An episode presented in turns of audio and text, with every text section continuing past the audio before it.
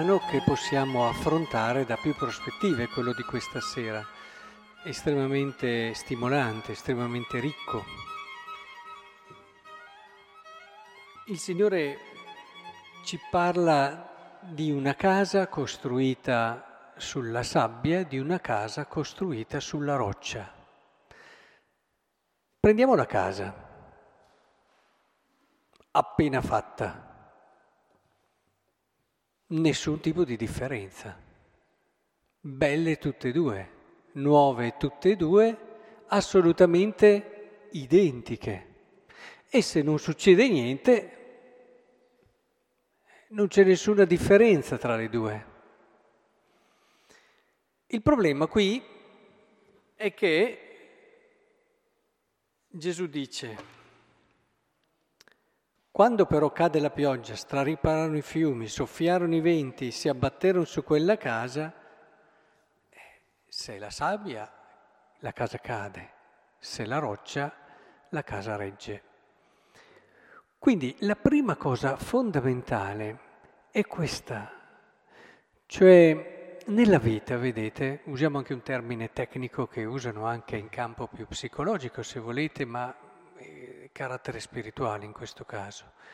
Ci sono delle transizioni, si chiamano così, transizioni. Le transizioni sono momenti di passaggio che possono essere il momento in cui da studenti si passa al lavoro, oppure ci si sposa e quindi cambia, arriva un figlio, cambiano gli equilibri, oppure c'è un momento di difficoltà seria al lavoro, o una malattia, o la perdita di una persona cara, cioè tante cose che introducono una fase di transizione all'interno della nostra vita.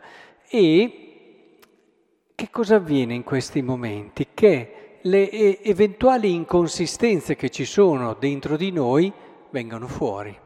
Cioè, se ci sono problemi non risolti, se ci sono immaturità, se ci sono cose non affrontate, ecco che emergono in questa fase di transizione. Fino a quel momento lì tutto bene, tutto d'un tratto ci troviamo dinanzi a un problema che non pensavamo neanche più di avere e che ci ritorna lì davanti, bello bello, e noi ci dobbiamo affrontare. Ora, il discorso è molto chiaro. Cerchiamo un po' di inquadrarlo anche in una prospettiva, perché molte persone vanno anche bene, io ne conosco di persone che non si sono preoccupate nella loro vita di dare fondamento, di risolvere le inconsistenze, le hanno semplicemente rimosse finché tutto va bene. Il problema è che finché tutto va bene. Io ho visto persone crollare letteralmente, ed erano persone in apparenza serene, era una delle cose che mi faceva riflettere di più quando ero giovane. Io vedevo delle persone che andavano avanti, contente, che vivevano la vita, poi arrivava una prova, crollo proprio perpendicolare, e come se fosse stata un'altra persona, una persona che non riusciva più ad affrontare le giornate con lo spirito di prima, era un'altra persona. Io mi dicevo, ma possibile che se arriva una prova... Questo qui, e allora già da giovane mi poneva, ma non c'è un modo di affrontare, di preparare, di attrezzarsi nel vivere la vita? Non che ti riservi le prove, quelle ci sono sempre, prima o poi, ma che ti permetta di affrontarle in un modo che sia positivo, che alla fine diventi anche questa prova un'opportunità di crescita, una ulteriore possibilità. Ed è di lì che fin da ragazzo, ricordo avevo 16 anni, ho cominciato a lavorare su questo.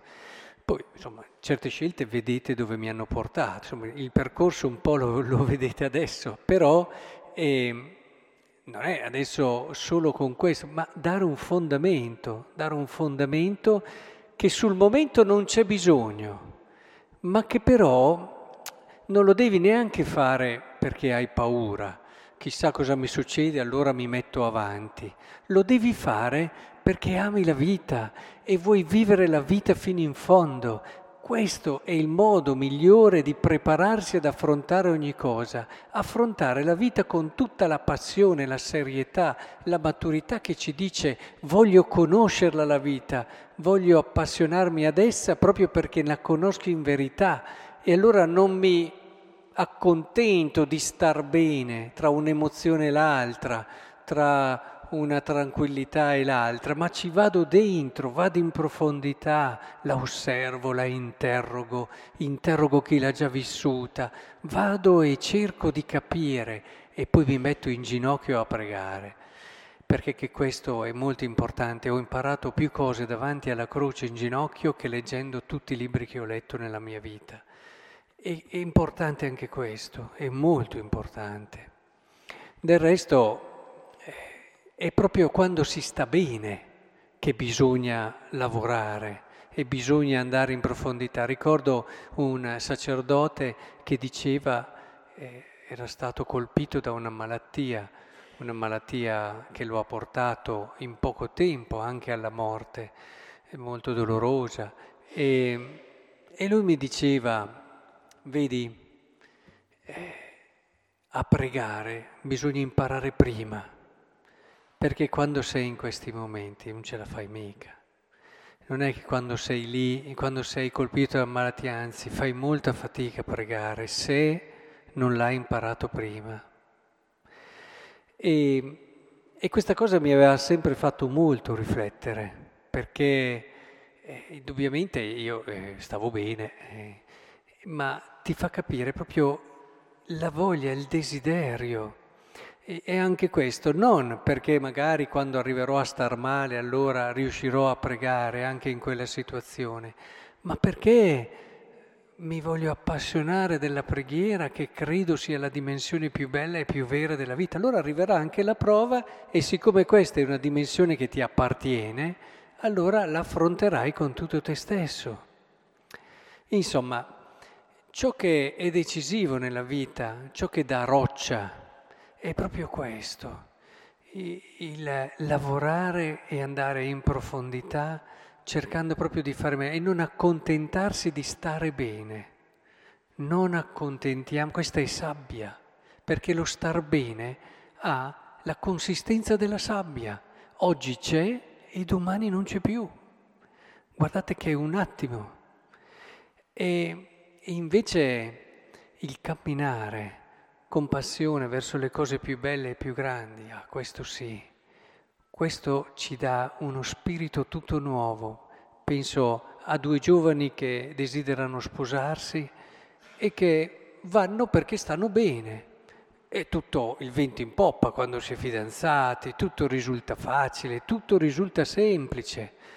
Il problema è che quando poi li vedo 10 anni dopo il matrimonio, c'è tutta un'altra aria, perché l'errore grosso che si fa, va bene adesso, sarà sempre così. Ma anche cercando di farle riflettere, non ci pensano, eh?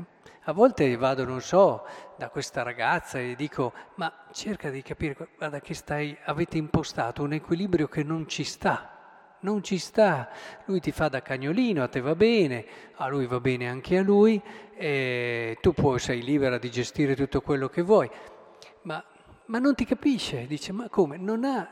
Poi dopo, quando fra 10 anni va da suo marito chiedendogli di essere un uomo e chiedendogli di essere una persona con cui confrontarsi, con cui veramente anche vivere cose, e vede che lì non ci sono, e dopo va in crisi. E prima che devi lavorare per dare un fondamento, una consistenza al tuo rapporto di dopo. Ma anche qui, non tanto per la paura di una crisi, ma per la passione di vivere fino in fondo la tua storia d'amore. Non devi desiderare solo una storia d'amore così, stiamo bene, e viviamo dei momenti anche emozionanti, molto forti, ci promettiamo compagnia per tutto. No, tu devi dire io voglio arrivare alla bellezza dell'amore, a quanto il mio cuore è capace di contenere e grazie all'altro, alla storia d'amore con l'altro potrò arrivare a vedere, a toccare l'amore di Dio. Allora si parte col piede giusto. Ora potremmo ampliare su tante cose, no? Questi principi, ma penso di aver fatto capire il concetto. Lavoriamo, Torno solo un attimo solo sulla preghiera. Impariamo a pregare quando stiamo bene, perché, come diceva quel mio confratello, per me è stata una lezione, dopo non ci si riesce più.